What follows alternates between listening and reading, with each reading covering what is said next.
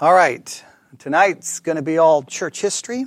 So put thinking caps on, be ready to take lots of good notes. For the Bible Pop quiz today, I referenced the lectionary. Uh, the lectionary is uh, 2 Samuel 21, which is the uh, numbering of the people by David. So for the Bible Pop quiz, I told everyone to contrast 2 Samuel 21 with 1 Chronicles 24, or is it 2 Samuel 24, 1 Chronicles 21? I think that's the way it is, right? I believe so. I believe so. I, I can verify. I can verify. It's numbers. See, if I, if I, if I try to remember numbers, it, it goes horribly wrong. It Goes horribly wrong. Yes, it's, uh, 2 Samuel 24, 1 Chronicles 21. So I told everyone to compare and contrast those two sections because it's the account of the same event of David numbering the people. However, there's drastic differences because 2 Samuel 24 begins with God, where 1 Chronicles 21 begins with Satan. Uh, so it's, uh, it's a lot of interesting uh, contrast. So that's what I gave everyone to do today. We were going to do that tonight here, but I'm like, well, since I already have that kind of working there, then we'll use tonight for a little bit of church history. So here is what we're going to do. We are going to be studying the history of the author of this particular book. The name of the book is Experiencing the Depths of Jesus Christ. This book is considered, as it says on the cover, one of the greatest Christian writings of all time. The back of it one of the most influential spiritual books ever penned. Even secular historians acknowledge the great impact of the book called Experiencing the Depths of Jesus Christ. All right, so even secular historians acknowledge its significance. Everyone acknowledges its significance. I have a long history with this book. I first discovered it as a teenager and tried to understand it and was baffled by it, did not quite understand what it was doing, what it was trying to do. I didn't really have a theological framework and how to handle it. I didn't really know what to do with it, and I couldn't get anyone else to care uh, because no one else cared to read it. Um, the only time I ever found anyone who uh, was interested, typically it was either teenage girls or, or, or women who uh, had read the book or had some interest in the book. So I, I kind of dealt with it kind of went back and forth, didn't really know what to do with it. Uh, well, we'll get to all the history and everything in a minute.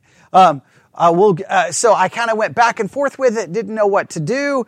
And then when I uh, am attending church in Papillion, Nebraska, my first Bible institute, that's the first Bible institute I uh, attended, Twin Cities uh, Bible Baptist Institute. And at lunchtime, I went down the street from where the church was to Divine Truth Bookstore, which was the Christian bookstore, and lo and behold, what was on the shelf? Experiencing the depths of Jesus Christ. Because no matter what, I, I, don't care what Christian bookstore you walked into, in the 80s and the 90s, this book was always everywhere. There was no way to escape this book. It was everywhere. Nobody ever seemed to understand what it was about, but everyone uh, knew about the book. So I, once again, purchased the book. Once again, tried to start up conversations about the book with people in the church. Of course, no one cared. No one, no one bothered to read it. And then, uh, there was a special speaker in. Remember, it's an independent fundamental Baptist church. And the special speaker starts talking about the author of this book, Madame Jeanne Guyon.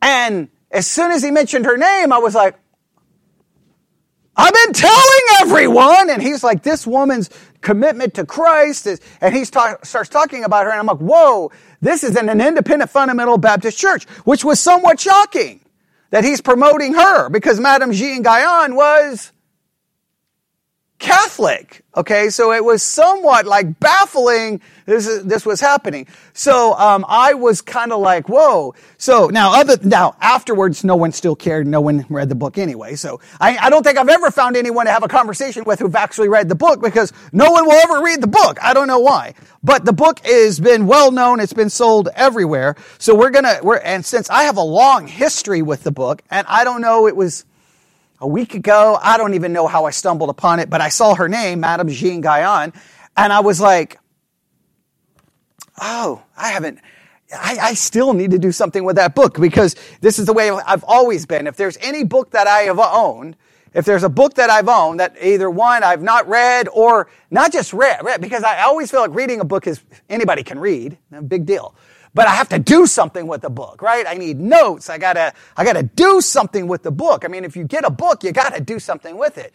And this is just one of those books I've never been able to do anything with because I, I just don't know what to do with it. So I'm like, well, I'm going to get the book again. I'm going to buy another copy of the book. And this time I'm going to figure it out. I'm going to figure it out. And I did figure out a lot, a couple of things that the version that I've been reading for all of these years is a 1970s version. And then I stumbled upon the, uh, the first English ver- version, which is from the 1800s. The original goes back to the 1600s. So we're going to do a little bit of working on this. Now I have compiled a bunch of information about her life from multiple sources. Some of this you're going to see that some of the sources disagree. Uh, because I know, shocking, because that always happens in history. But we're going to do it. Uh, now, uh, I'll give you kind of a brief overview of her, and you're going to immediately know that some of the names associated with her, I'm not even going to bother to try to say names, okay? I'm not even going to attempt, all right? Right, unless you speak French. yeah, I don't know. Like a lot of it, I'm just gonna skip, okay? And anything I do pronounce, that's, it's gonna be Texan, it's not gonna be French, okay? So I'll do my very best, but, uh, yes, there's a lot here about her. So let's start with a basic overview. Madame Jeanne Guyon was born Jeanne Mar Bouvier de Lamotte. She was a French mystic and a writer who lived from 1648 to 1717, according to one source. 1648 to 1717. Her name is uh, Madame Jeanne Guyon, but she was born with uh, her, her Mar Bouvier de la Motte, I guess is how you would say it. Did what? No? How would you say it? La Lamotte. Okay, there we go. De la Motte. De la Motte. See, I'm putting mate because I see the E and I'm like, it's got to be there, okay? All right. I, that's true, true, okay. All right, so, but uh, she's a, a French mystic writer who lived 1648 to 1717. She is known for her profound spiritual experiences and her writings on Christian contemplative prayer. That's very important. And we're going to look at a brief history and outline of her life and her teachings. Right? All right, so uh, yeah, got most of that down 1648, 1717. All right, here we go. Let's talk about her birth. There's all kinds of controversy surrounding the date of her birth. Nobody seems to know. All right, so the date of her birth of Madame Guyon, uh, some say 18 April 1648. Okay, this was given in a highly condensed English translation of her autobiography published by Moody Press. They, many believes this is a typological error, that she was not born on 18 April 1648. Because French editions of the autobiography, from the earliest one on, published in 1720, state that she was born 13 April 1648 all right. So yeah. So there's a there's a debate so, and there's a re- there's a reason because uh, possible time of Easter holiday. Maybe they didn't record it because the people in the church were doing something. Yeah, three and eight. It could be that. There could be a lot of reasons. Some say it's typological. Some say maybe they just waited to record it because like everybody was busy with the holiday at the time. I, who knows? But okay, but we're just. We're, I mean, it's not going to change the world. It's not going to change the world. I just want you to know that if I say 18 or 8, 18 April, that could be, it could actually be 13 April. But the main thing is we need to know the year. And the year is 1648. Now, why, what would be significant about the date? Okay, it's a long time ago, right? Right, well, 1600s, right? 1600s. So this is after what? After the Protestant Reformation. So you know that in 1648, there would be a, an ongoing, probably, battle and issue with Protestants and Catholics having their disagreements. And there's a high probability, this is just a, a suggestion, that some of the Protestant teaching may have greatly influenced Madame Jeanne Guyon. All right? At least in two areas. And we'll talk about those two areas when we get down to it if we if I can hurry up and get through all of this, all right? So that I think is very important because I because there's two things and I'll, I'll just mention this now. This is very important, all right? All right, I may get the French names wrong, but I know this stuff, okay? This is what I do know. Okay, I do know my history very well. All right, 1648, I do know this. Obviously, Protestant teaching has been much more defined by 1648, right? It's being, it's being systematized. It's becoming very much more pre- prevalent. So there's a high probability, because she comes from a wealthy family, uh, she's somewhat wealthy, there's a high probability she has access to a lot of this information. And we're going to see it in her teaching. Then something interesting happens, okay? Because the first English translation is in the 1800s. But the next translation, the one I have in my hand, is from the 1970s. Now, this to me is, is fascinating. Just as she would have been influenced by the, the theological culture of her time, which I think is going to show up in some of her beliefs, you're going to see it in a minute. 1970s, what's going on in Christianity in the 1970s? Some of you were alive in the 1970s. What was going on in the 1970s? Okay, right. Well, I mean, even even if you even if you weren't alive, you you have history books. Okay, the Jesus movement. All right, the Jesus movement. All right, because you had this entire segment of of people coming out of the hippie movement, right? Where they were denouncing materialism and capitalism and they were done with all of that. But there was something kind of missing, right? So then they, they start finding out about Jesus and he's like, you know, love not the world. And it's kind of like, oh, some of the same concepts, right? So then they could, they already had, the hippie movement was already, already kind of very much into spirituality, right? And so they, they were like, it, it becomes a very much a, an experiential based kind of Christianity that's arising. The Jesus movement is very much experiential. Music becomes a major part. The birth of contemporary Christian music starts right there. Uh, everything is happening. Well, then guess what?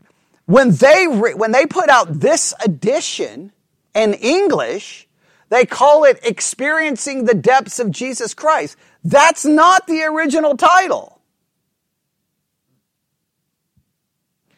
So I immediately realize I feel that they take her writings and like, this is going to be very relevant to the hippies coming out of that movement who's now looking for maybe denouncing the world and materialism, embracing a deeper spiritual experience. They call it experiencing the depths of Jesus Christ. So just as she was influenced by the religious culture at her time, her book becomes really influenced. The name of her book, in my opinion, becomes influenced by the religious culture of its time. Which is, which the, the lesson from all of that is whether we like it or not, Christianity is always influenced by the culture. We, we always want to act like we're not. We're the untouchables, but we are. We are influenced by it. Does that make sense? We are influenced by it. So we can't, we can't deny that. And we'll talk more about it when we get to the dates because I've got all the dates and everything here because, but I think it's fascinating that it really happens twice.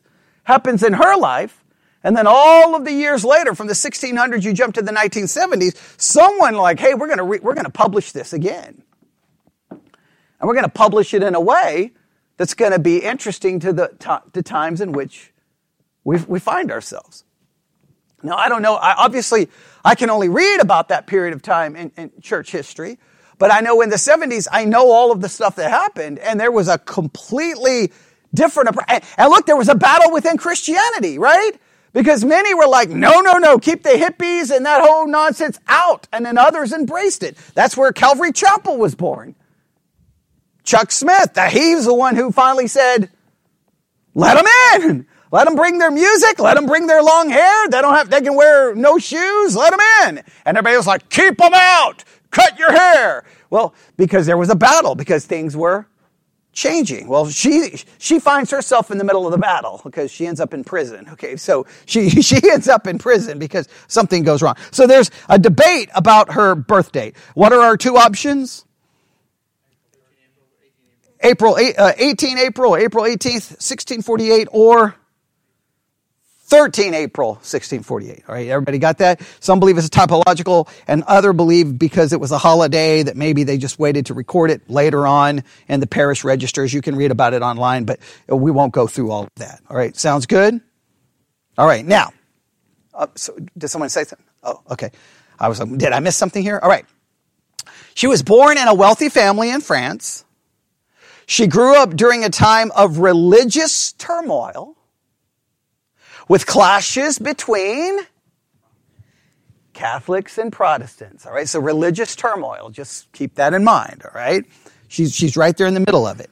Now, in 1664, 1664, she is 15 years of age. However, other sources say she was 16 years of age. So she was either 15 or 16 in 1664. I don't know why there's debate there, but two different sources give. Yeah, yeah, yeah, yeah, possibly. All right, but somewhere in that year, 1664, she's 15 or 16, and she has been proposed to many times. She's already been proposed to many times to get married, and she has turned them all down. Well, the family steps in, and the family puts her in an arranged marriage to a wealthy gentleman and he's 38 years of age. All right? 38 years of age. Now, this is important to realize. Now, this is just another side note from history. So many times, even when we go back into church history, we will see things maybe the, that religious people were doing and practices and things that were going on that we look at and we will may almost declare as immoral or wrong and, and I, I, this is a very important lesson, and Christians never like to hear this, that over and over and over, certain moral issues are not obviously as clear as we want them to be, because the church has had different views on certain issues of morality, and they change, meaning that in many cases, the morality is being determined by something other than what? Scripture. Culture moral issues influence the church. We don't, we always want to believe it doesn't. We always want to act like our moral standings come from God's word and it hasn't changed in a millennia. Well, you just read church history and you'll be like, wait, what was going on? A 38 year old man was marrying a 15 year old girl? Uh, obviously something changed, right? Yes? Okay, so I just want to make sure we, we understand that, all right? So she marries this gentleman and uh, he's 38 years of old. Okay. Do what? No, it was arranged. Yeah, I don't know how much choice she, she had in the situation, right? So I don't know. Uh, but during their marriage, uh, they uh, she uh, Madame Guyon suffered at the hands of her mother-in-law and maidservant. Adding to her misery were the deaths of her half sister, followed by her mother, and her son. Her daughter and father then died within days of each other in July of 1672. So she's married. She suffers at the hands of her mother-in-law, her maid and maidservant. She, there's misery with death of her half-sister, followed by her mother and her son. Her daughter and father then died within days of each other in July 1672.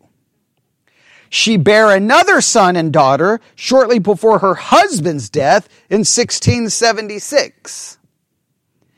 After 12 years of being unhappily married, and after the birth of five children of whom three survived, Madame Guyon became a widow at the age of 28.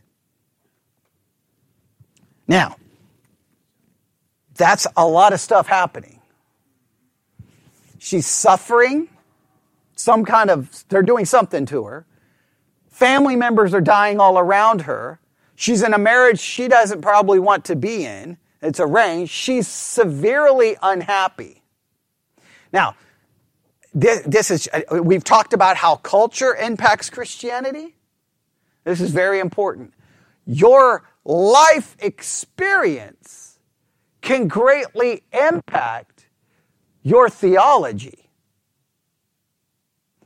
When you're going through all of that, you may turn to a theology that does what?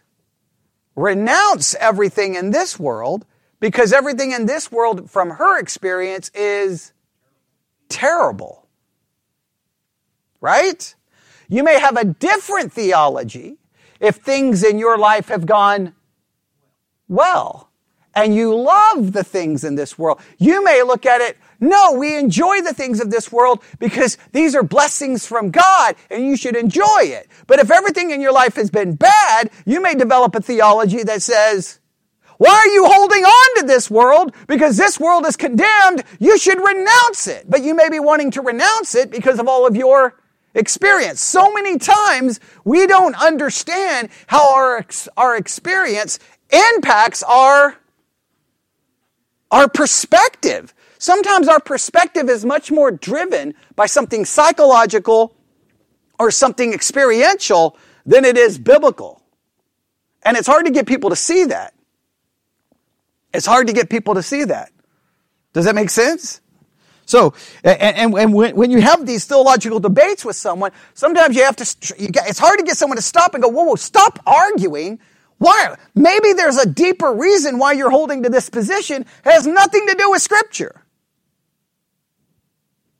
You know, we, we talked about this about how in many cases our uh, our so-called righteous indignation in many cases is nothing more than us projecting our own struggle with sin. So we come across as so condemning to cover up what we really are. There's a lot of that in Christianity. Well, you see that experience, right?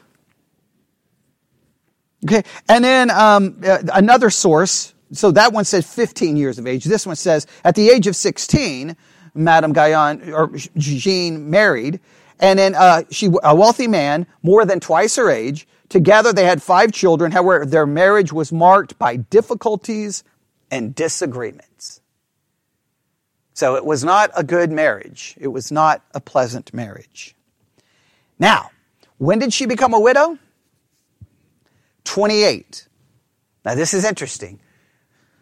Prior to 28, her life's not going very well, it sounds, right? I mean, we don't get all of the details. Now, we could probably read her autobiography and fill in a lot of the, the gaps, but it, it doesn't, from all sources, it doesn't sound good, right? So, a lot of unpleasantness.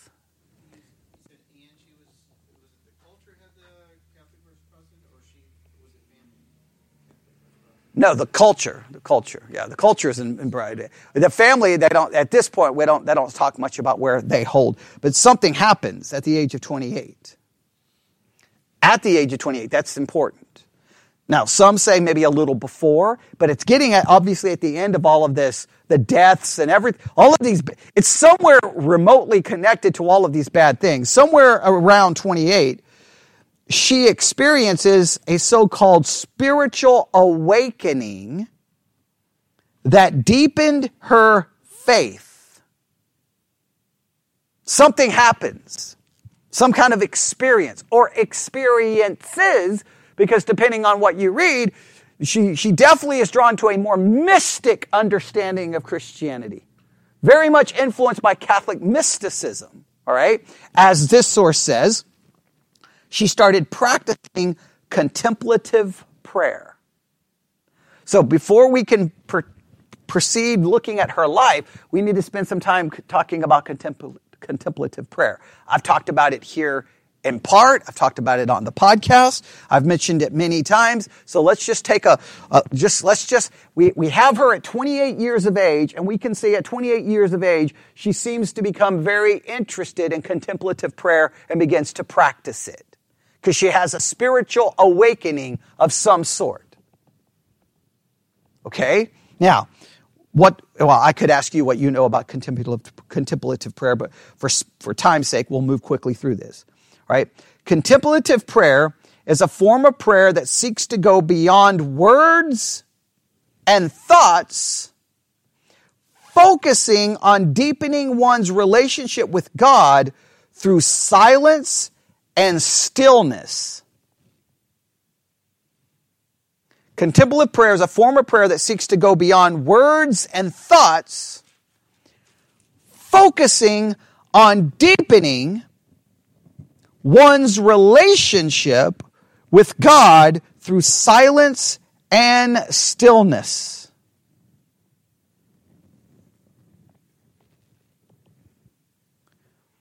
Now, that silence and stillness are key words because this is what she's going to get in trouble for. All right? That silence and stillness is going to be an issue here in a minute, but we'll talk about it. All right? Contemplative prayer is often associated with mysticism, although similar practices can be found in other religions and spiritual traditions.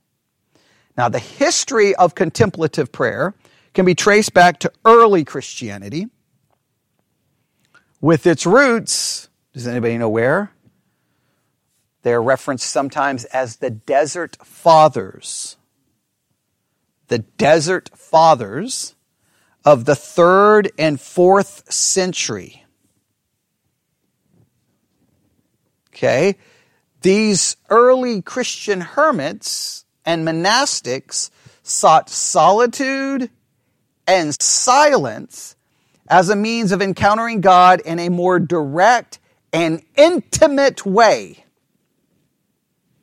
So, this is about encountering God in a deeper way, in a more intimate way. Now, you can see why then the book gets called experiencing the depths of Jesus Christ, right? And you can see why this may have been very appealing in, in the 1970s for those who are coming out of the hippie movement who are already very spiritual. They're looking for something deeper. Contemplative prayer goes all the way back to the third and fourth century. So it's an old concept that's just going to kind of, well, in a sense, show back up. In fact, it's still practiced today in Catholicism and in many religious uh, circles, still a, a, practice. Contemplative prayer became very, uh, the emergent church loved the idea of contemplative prayer. There are many Christian uh, groups who condemn contemplative prayer as being basically mystic and cultic, right? And should be avoided. And there's others who think it's a deep part of church history. So everyone has strong opinions about it. But it's about what? encountering God in a more direct and intimate way. Please note the word encountering, right? Now, throughout the centuries, various Christian mystics and spiritual writers have emphasized contemplative prayer. And I could name a lot of these individuals, but you, you get the idea. It's been a part of Christianity for a long time. All right? Contemplative prayer is characterized by a focus on stillness silence, and attentiveness to the presence of God. So, what are you focusing on? Stillness, silence, and attentiveness to the presence of God. It often involves letting go of thoughts and distractions, allowing one's mind and heart to rest in God's presence. This prayer practice aims to cultivate an inner awareness of God and to deepen one's union with the divine. See all these things about deeper, deeper, more, more intimate, closer. Like it's, it's all about going to this next thing. Now let's just, let's just realize this. This kind of language has been a part of Christianity ever since the third or fourth century. And it raises a question about human beings within Christianity because every, almost every Christian book, when, when they market it, it's always about this book will take you to something more. It'll, it'll, it'll get you further along in your Christian life. It'll be a breakthrough. You'll learn more, more about prayer. It will deepen you. It's always like, hey, here, here's where you are as a Christian, but you need more. So every book promises to do what? give you more, get you further, get you more intimate with God, deepen your relationship, help you grow more, more. In fact, if you think about how Christianity is marketed, it's like every commercial. Every commercial gives you a product that does what? Better hair, better teeth, better this, better that, better that. Uh, because it tells you whatever you have, this is better. Hey, you're having a, you're gonna get, have a get together? Well, you need this beer to make it better. You need this to make your cookout better. You, everything is to make it better. That's how it's sold. Christianity does the same thing.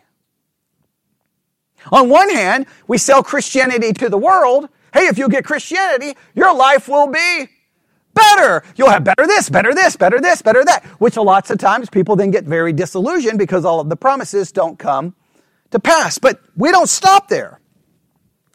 Once you become a Christian and you have faith in Christ and supposedly you're saved, you still need more. You need more. You need to go deeper. So then every book, I mean, the prayer of Jabez, did it not say that? Hey, this is going to revolutionize your prayer life, the purpose driven life. This is going to give your life purpose and direction. You need, I mean, just name the book. It's the marketing. And, and so you have to ask yourself why. Now, the answer may not be very positive because it seems to tell us that just Jesus and the Bible is not enough for us. We need more. That every conference, come to this conference and it will revolutionize your, everything is sold that way. And it's like, at no point do we ever go, well, I thought Jesus was enough. no, no, no, no, no, no. Jesus isn't enough. You need my DVD set. Oh, well, that's a dated reference. You need my this. You need my app. You need this for 19.99 a month. You need whatever. You need my conference. Whatever. You've got to have this because you need more. Well, this is kind of the same concept. And the and the desert fathers were already going there. They needed more. So how did they get more? They were like, peace out. We're quitting our jobs, we're leaving our families, we're leaving everything, and we're going to a monastery where we can get more.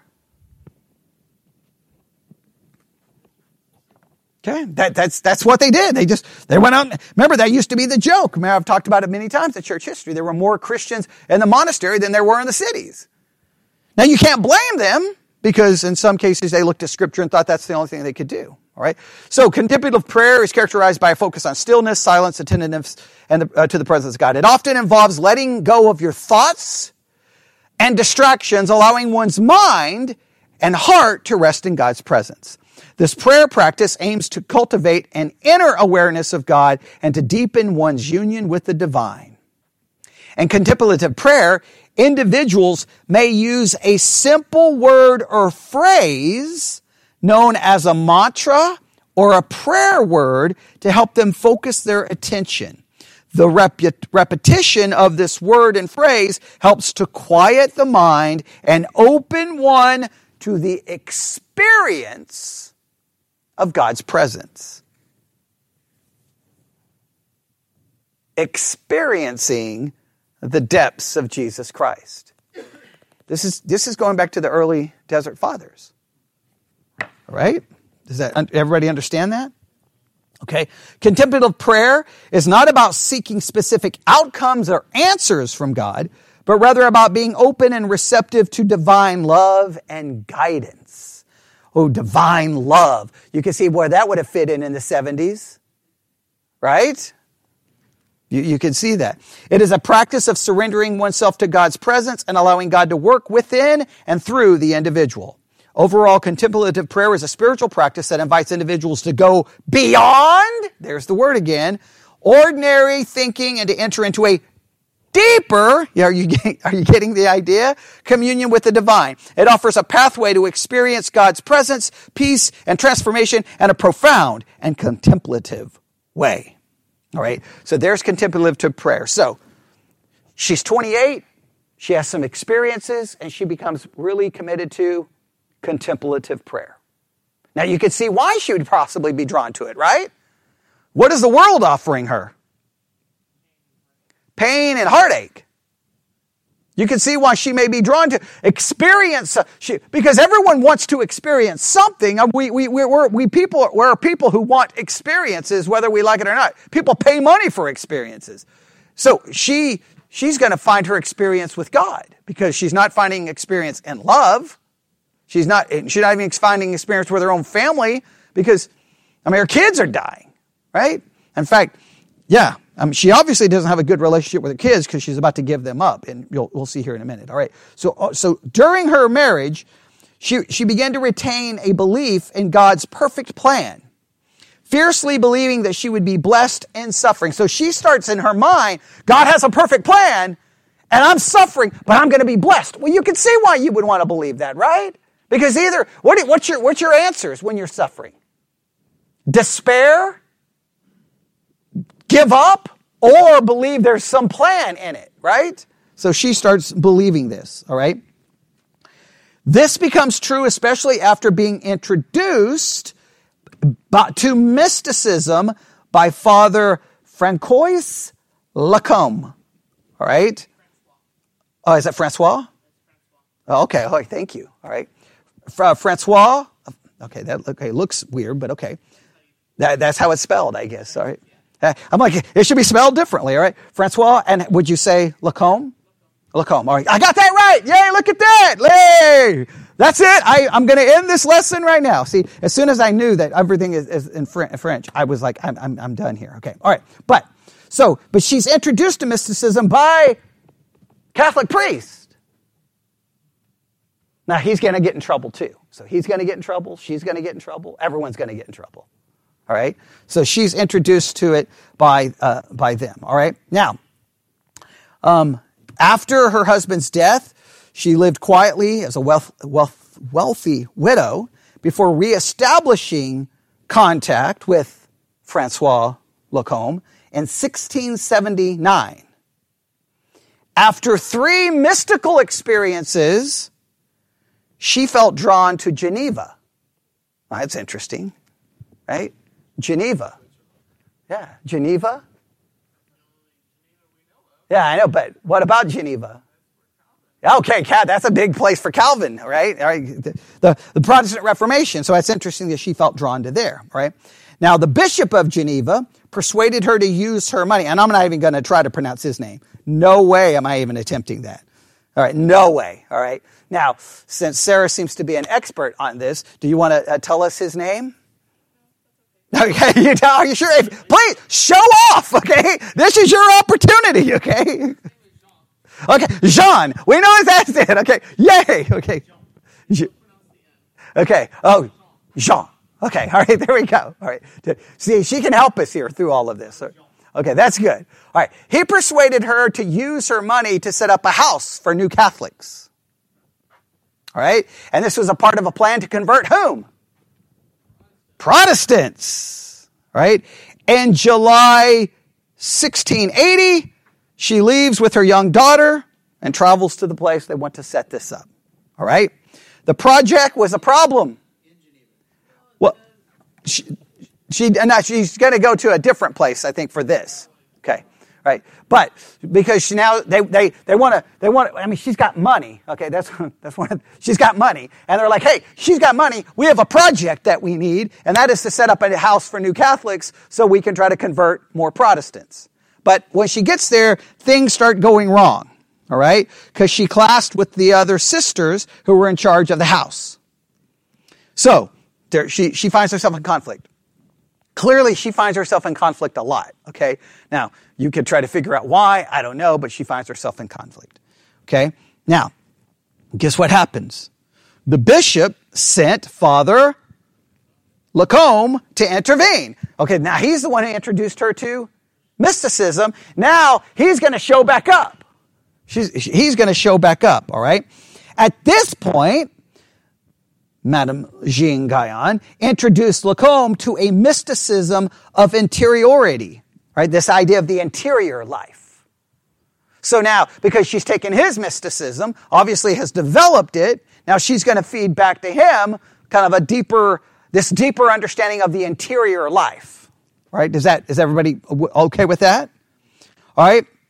Her daughter at this point is, is in a convent. Okay.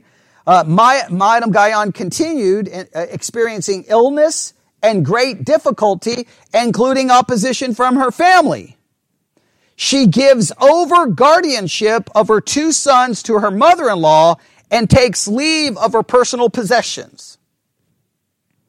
So she, in a sense, starts doing what? Kind of breaking free from every, all of attachments. She's just giving it all up. Just giving it all up. Now, of course, it's always easy, for us to look back and condemn. You know, every, that's always the thing with history.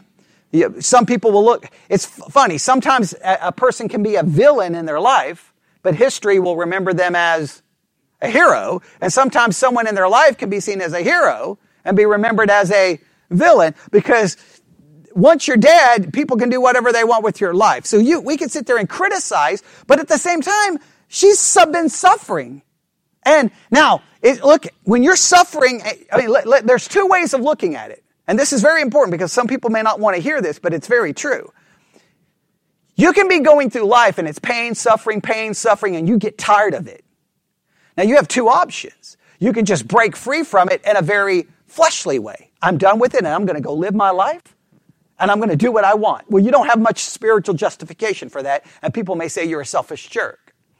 But she can break free from it all and say she's doing it for God. Yeah, she gave up her possessions. She, uh, or she, well, she, she keeps some money coming in. Yeah. And uh, she gave her kid, or she signed over her kids to her mother-in-law. Okay.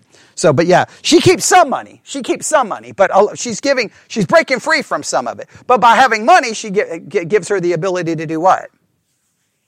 She can pursue whatever she pursues without having probably to need a man because her past experience, she may not want to get married again, right? I mean, I could see, I could see some practical reasons for what she's doing here, right? Does that make some sense? Okay. All right. Hopefully that does. All right. Now, um, because of her ideas on mysticism, the, bishop, the bishop of Geneva, who had at first viewed her coming with pleasure, asked her to leave. Okay? And at the time, they expelled Father Lacombe. They, they, they tell them both to get out. Because they show up with their mystical ideas and they're like, you gotta go.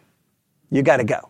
You gotta go. So she's finding herself in conflict with family. She's finding herself in conflict with the church. She's finding herself in conflict with everything. You could see why maybe she would have been really popular in the 1970s. Right? You could see how she could kind of become like a, a hero. All right. Now, so there's a little bit about, there's a little bit about her, her birth. We've talked a little bit about her marriage and motherhood. We've talked a little bit about her contemplative prayer. We've talked a little bit about her life. Now she becomes pretty connected with this idea of the inner life and union with God. Her inner life and union with God. Her teachings revolved around the concept of union with God through contemplative prayer.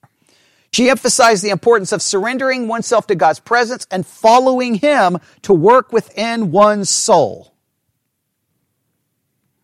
All right?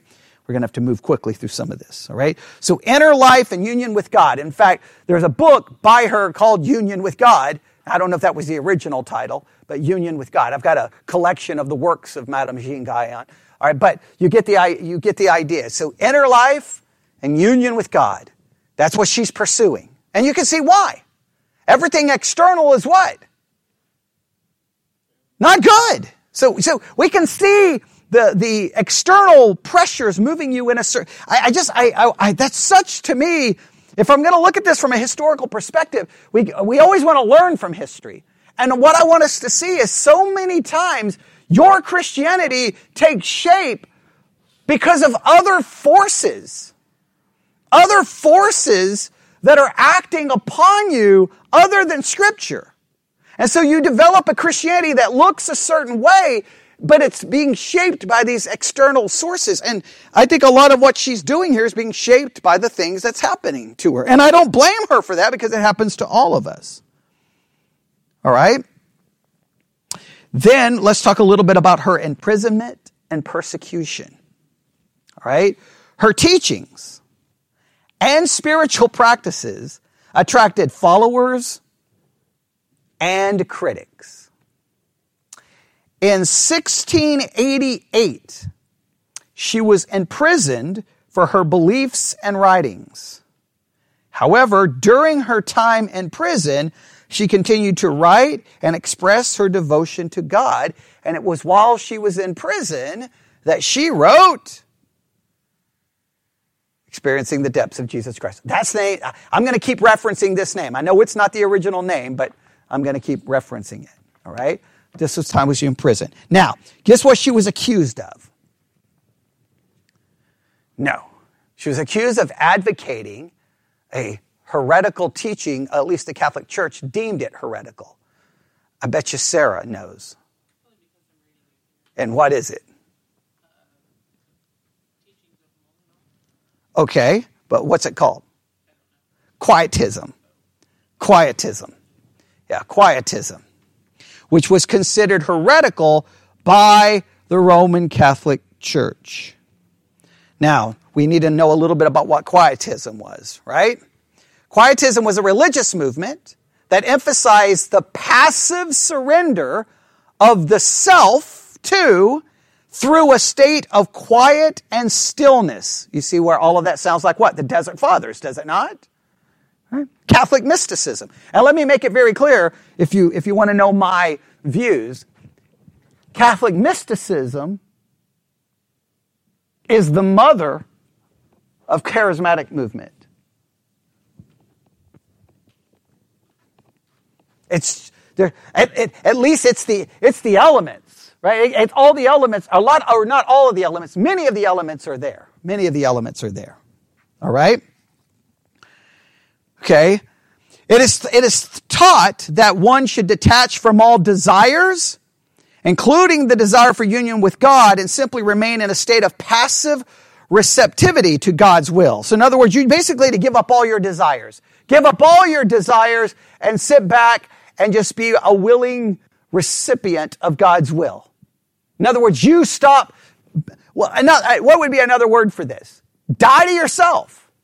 Stop having any desire. Now, you can see why. If life, just think about this. From a psychological standpoint, you could see why she would be drawn to this. If life keeps disappointing you, what's the best thing to do? Stop desiring anything.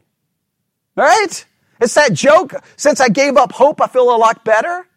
You stop hoping, stop desiring. Then you'll stop being disappointed. You can see what, where she would be drawn to this, all right? Now, we could get into the key uh, figures associated with quietism. I think, uh, I think Sarah said his name.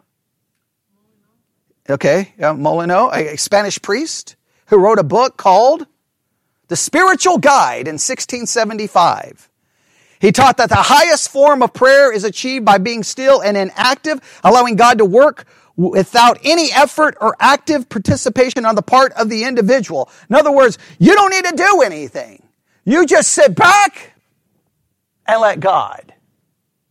You get yourself out of the way and you let God. So he, he becomes very important in all of this, right? And you can see how this fits with contemplative prayer that goes back to the Desert Fathers. Okay? Well, uh, well, you can see what the, so much of this is influenced by the monastic life, right? So you can, you can see why a lot of this would be, all right? Uh, the goal of the spiritual life was complete annihilation of the self. You're completely annihilated and absorption into the divine will. They rejected the idea of striving for virtue or engaging in, exter- in, external religious practices, emphasizing instead the primacy of internal stillness and passivity. So in other words, don't focus on external religious actions. Sit back, be passive, and let God do his work. Now, that's kind of interesting, right? Well, it kind of blows away going to church. You could say maybe why Catholicism is a little mad, but it just seems like it's really emphasizing the sovereignty of God. It is the 1600s. The Reformation is really emphasizing the sovereignty of God. So it just seems like, hey, just stop doing anything. Just let God do it there, that seems like a little, I'm not saying it's a direct correlation, but it just seems interesting, all right? Now, the Quietism was condemned by the Catholic Church in 1687 by Pope Innocent XI. He issued a papal bull which condemned Quietism as heretical. Yeah, this is why she ends. Yeah, she ends up in trouble, right? Eleventh, he he issues a papal bull, condemns Quietism as heretical. The bull stated that the teaching of Quietism undermined the necessity of human effort and the importance of the sacraments in the spiritual life. You can see why they would be mad, okay? Because this is like you're not doing anything. It, it just basically says I don't have to do anything. I don't even need the sacraments. And they were like, eh, that would be very, that would be antithetical to Catholicism because why, the sacraments make what? Now I, I'm going to say this in a jaded way. I'm going to say it in a jaded way. But sacraments make what absolutely essential? Church. yeah, exactly. Because you can't have the sacraments outside of church. So if you need the sacraments, you need the church. If you don't need the sacraments and you don't need to do anything, you don't need the church. So this would be a direct attack upon the church. You could see, you could see why this would all come into play, right? Does that make sense? All right. There's a lot more here. I could talk about quietism. You can read all the stuff about it um, because it's interesting, but we don't have time to get into it. All right. Okay. Um, she's imprisoned uh, ultimately at the request of the archbishop, a, who was a prominent spiritual writer himself. He accused Guyon of heretical teachings and spreading false doctrines. He believed that her mystical ideas could lead people astray and undermine the established religious hierarchy. Okay, the church. Right? So she's getting herself in trouble. Now you can see they would be very sensitive at this point to anyone because it's the 1600s. They've just had to deal with the Protestant Reformation. In fact, they're still dealing with the outworkings of it, right? So if she comes along and has some kind of teaching that seems to make the church not necessary, like this girl's got to go. We got to get put her in prison and shut her up. Right? You can see why. Right? That's that's always the way it works. Okay. Um, she spent several years in various prisons. They name some of the places. All right. There were harsh conditions and restrictions, but she continued to write and produce books. Her most famous experiencing the depths of Jesus Christ. Her most famous, right here. All right? Now, I'm going to give you two of her beliefs really quick. All right? First, beliefs about prayer, and then about grace versus works. You ready? Guyon believed that one should pray at all times and devote all of one's time to God. All of your time should be devoted to prayer and God. All of it. All of it. Now, you can do that when you have money coming in, right? She didn't have, she had, she had money coming in, so she didn't need to do anything. And she had given up her, uh, her guardianship of her kids, so, you know, she had, it's, it's always easy to say, uh, you should spend all your time with God when you have, when, yeah, right, you know, so just, you got to at least take that into consideration. Uh, she said prayer is the key of perfection and of sovereign happiness. It is the uh, effic- efficacious means of getting rid of all vices and of acquiring all virtues. Uh, for the way to become perfect is to live in the presence of God. Walk before me and be blameless. That's, that's a key verse. Walk before me and be blameless. Genesis 17, 1. It said uh, God to Abram. Um, it becomes important because it, it shows up, at least in the, maybe the original version. I don't think it shows up in this version. No, it doesn't. In the original, it's right at the beginning. Uh, that walk before me and be blameless. It's right in the beginning. It's not in the, uh, the beginning of this one. Prayer alone can bring you into the presence of God and keep you there. Uh, she wrote in one of her poems, There was a period when I chose a time and place for prayer, but now I seek that constant prayer in inward stillness known. In other words, she, I'm gonna, I'm gonna stop seeking prayer. I'm just gonna live in a constant state of prayer. A constant state of prayer. Right? Which is then this kind of spirituality. And we all, and you can see why. If everything in the outside world is full of pain and suffering, then what would you retreat to? You retreat to this, all right? Does that kind of make sense? Now, Grace versus works. This is where she's get, definitely would get herself in trouble. You ready? In the Christian dispute regarding grace and works, Madame Jeanne Guyon defended the belief that salvation is the result of grace rather than works. Like St. Augustine. Now, this source, I think this may be from Wikipedia, they have St. Thomas Aquinas. I don't want to include him there. Um, just on the paper I had to write on St. Thomas Aquinas on justification, I don't even know what he believed, to be honest. Okay, uh, I, am going to skip that. that because there's no way Thomas Aquinas should be listed with Calvin and Luther. I just don't, I don't, I don't see that. I don't see that. But that's a whole theological issue. The point is, she seemed to be, she seemed to be going this direction. She thought that a person's deliverance can only come from God as an outside source, never from within the person himself or herself. It's all God. Nothing we can do. All right? Um, as a result of his own free will, God bestows his favor as a gift. So, in other words, when she talked about free will, who did she accredit it to? God's free will is the one who works, not us. All right, which is pretty interesting that that's kind of the direction she went. All right, uh, in her autobiography, she criticized self-righteous people who try to gain heaven through their works. She praised lowly sinners who merely submitted themselves to God's will. Of the, of the so-called righteous, she wrote, and I quote, the righteous person supported by the great number of works of righteousness he presumes to have done seems to hold his salvation in his own hands and regards heaven as the recompense due to his merits. His savior is for him almost useless. These righteous persons expect God to save them as a reward for their good works. In contrast to the self-sufficient righteous ego- egoist, ego- egoist, the sinners who have selfishly submitted to God are carried swiftly by the wings of love and confidence into the arms of their Savior who gives them graciously what he has infinitely merited for them.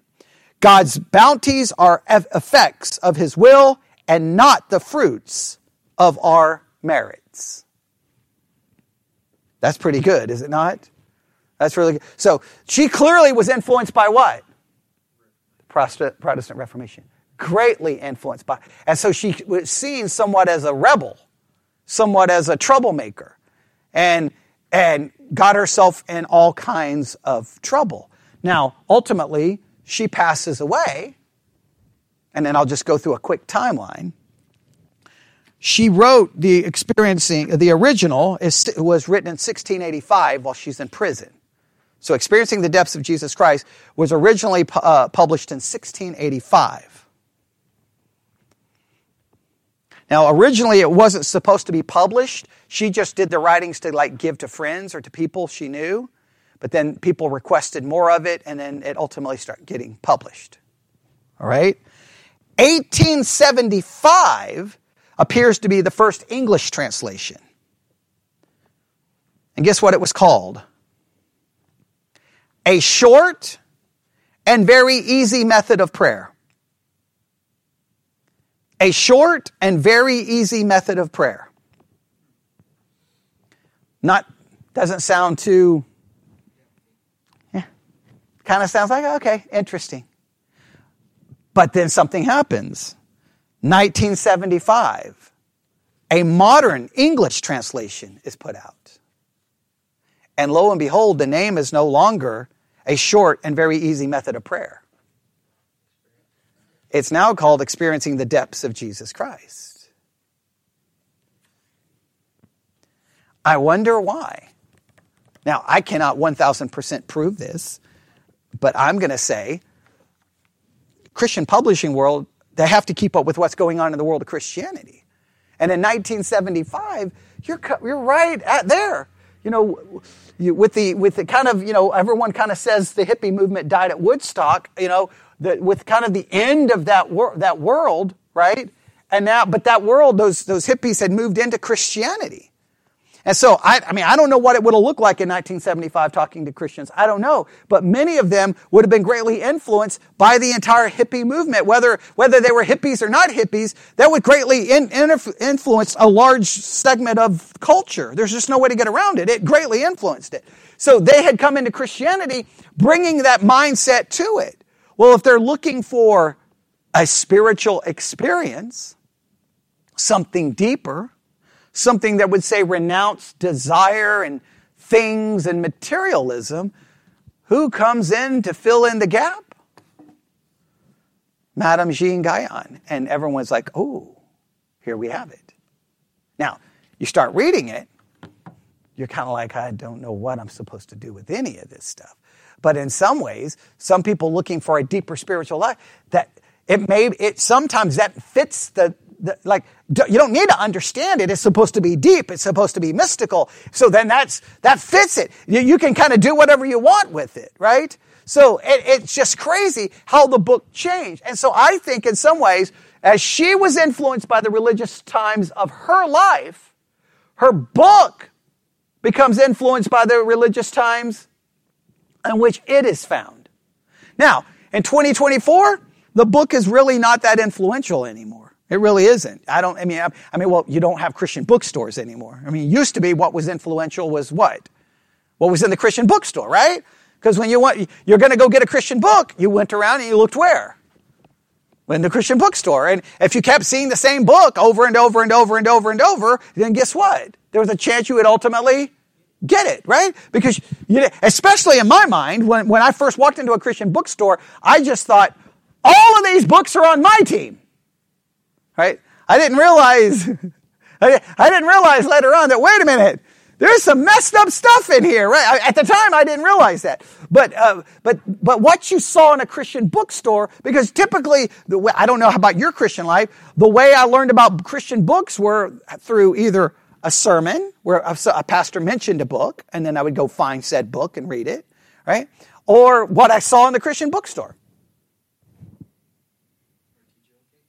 You know, right? Well, yeah, it was in a Christian bookstore. Okay? It was a Christian book. So, like, I mean, that's, that's how you, you didn't really know. I mean, you didn't have podcasts, you had Christian radio. So if you heard them mention a Christian book, then that's how you, like, you didn't really know. So whatever was in there. So who was controlling then? The Christian publishing world was controlling. And so they have, to, and in the Christian publishing world, what do they have to do? They got to put out the kind of book that think the people are buying. And if the people aren't buying systematic theologies and Bible encyclopedias and Bible dictionaries, well, then you got to put out a different kind of book. So a lot of times people get mad about what's in Christian bookstores, but the only pr- problem, I mean, now it's irrelevant. But back in the day, you could blame, blame yourself, blame the Christians who didn't go buy books, okay? Because who bought the books determined what was going to be there. Because they're like, this is a bestseller, then what immediately they do? We got to find a similar book. So there was a time this was influential. Now I come along the scene in the 80s, right? So this is still sticking around, obviously in the 80s and to the 90s. This is still sticking around and it's still sticking around because you still have some of those older generation who came from the Jesus movement, right? I mean, I didn't understand you know, if I met a Christian when I was a, a, teenager in the night, I didn't understand that they could be coming from the Jesus. I didn't really know what the Jesus movement was, right? I didn't understand it. I just knew the only thing I knew about it was contemporary Christian music. I knew Keith Green. Okay, I knew some of these people who came out of that movement, and I'm like, okay, Larry Norman. Okay, Mylon Lefevre. Okay, I, I, I could I could think of some of the, the the Christian groups coming out of that, you know, and then you have the Rise Petra and all of these bands. And so I started learning about that, and I'm like, but I still didn't really know what the movement was, right? I just knew hippies turned into Jesus people. All right, big deal. I'm a teenager. I don't care, right? I, I I, I didn't really care, right? So I, I did, but I, I, I always, I, connected it more to the music. I had never connected it to the Christian books. Right? I didn't connect it to the Christian books. So when I saw this, I was like, what is this? Right? I'm like, what is this? Right? Because you, you read, I mean, when you read things like one of the most influential spiritual books ever penned, and then the thing that caught my attention almost immediately was this. At one time, this book was publicly burned in France. And I'm like, well, I've got to have that. Okay. Any, if you're burning a book, I'm buying it. Okay. That's the, I don't care what it is. If you're going to burn a book, I'm going to buy the book. That's it. So I, I mean like, oh, I've got something. I got something that's bad. like I got something. I don't know what this is, but they burned it. If they burn it, I'm keeping it. Right? I don't care what it is, right? Because I don't think you should burn anything. Like I can't stand. I can't. I, I hate burning books and banning books. Okay, so I was like, there's something here. And then they mentioned Watchman Nee. Now I, I knew his books were obviously very popular in the Christian bookstores at the time. Watchman Nee, who also was this more a deeper life, experiential and I'm like, what is, and some of his writings, I was kind of like,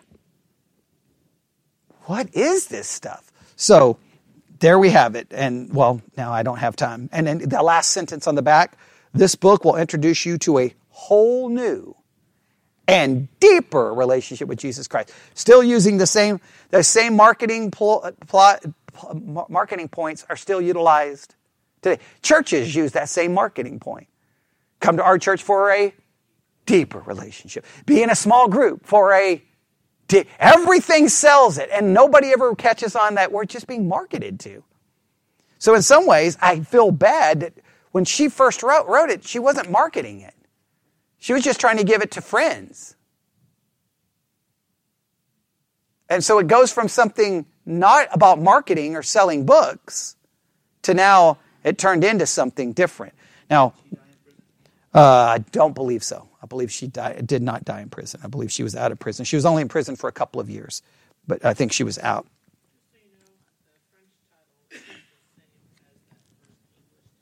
Oh, right.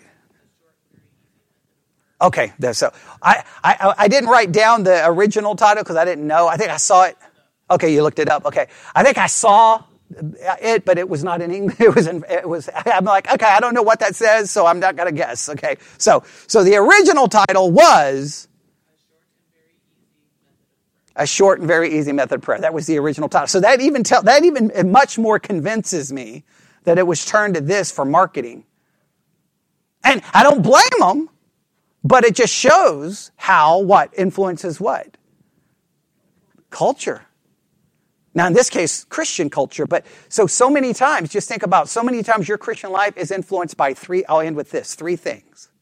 Your own experiences, so then you kind of form your own Christianity, by the culture around you, wherever you grow up, right? You see that all the time, right? If you grow up in the South, your Christianity tends to be much more maybe patriotic, America, pro gun, maybe pro Republican, that kind of thing. And if your Christianity is from somewhere else, like in other countries, they're like, what are you, guns and Christianity? That, what, what is that? Like they don't even, they're like, that's, they're repulsed by the idea. So we're, we're influenced by what? Culture and then our own experience, right? And then we are influenced by Christian culture.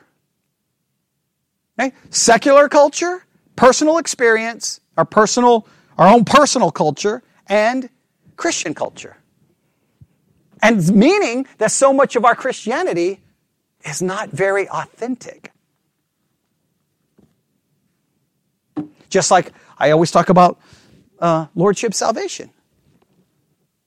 I had no idea what I was being influenced by. I didn't know. I thought that was Christianity. I didn't know I was walking into a, a kind of a Christian transformation happening. I had no clue, right? I just like, oh, this is what I'm supposed to believe because in every Christian bookstore there were 50 copies of MacArthur's books, right? He was on Christian radio. I didn't know that I was hearing something that was that nobody before knew of. And then I was like, okay. And, and so then I thought that's the way it was. And then all of a sudden you start realizing maybe that's not the way it was, right? Especially then when Catholics are telling me, that's Catholicism. And I'm like, ah, oh, well, I'm not one of you. like, well, you, you clearly are. Okay. So then that was it. And then Bobby's throwing stuff at me, telling me we're done. Okay, now, all right. Are we good? That's, I can't get into the book, but it gives us all the background of the book. So that covers from what? 16, what was, when was her birth? 1648 to 1685? That last day. Okay. So uh, that kind of and and it brings in all of the stuff happening at that time. So a little bit of church history. All right, let's pray. Lord God, we come before you this evening. Lord, we uh, thank you that we can be in a church where we can just dig into church history and understand how history and culture influences our Christianity. Lord, I know everyone in this room and anyone listening, we want to believe so many times that our Christianity is shaped by your word alone, but sometimes it's just more self deception. Help us see really what influences our beliefs and our ideas, because if we can't see what's shaping them, then we can't ever really truly evaluate them. Forgive us for where we're influenced by things other than your word, and help us be influenced by it more. And we ask this in Jesus' name. And God's people said, Amen.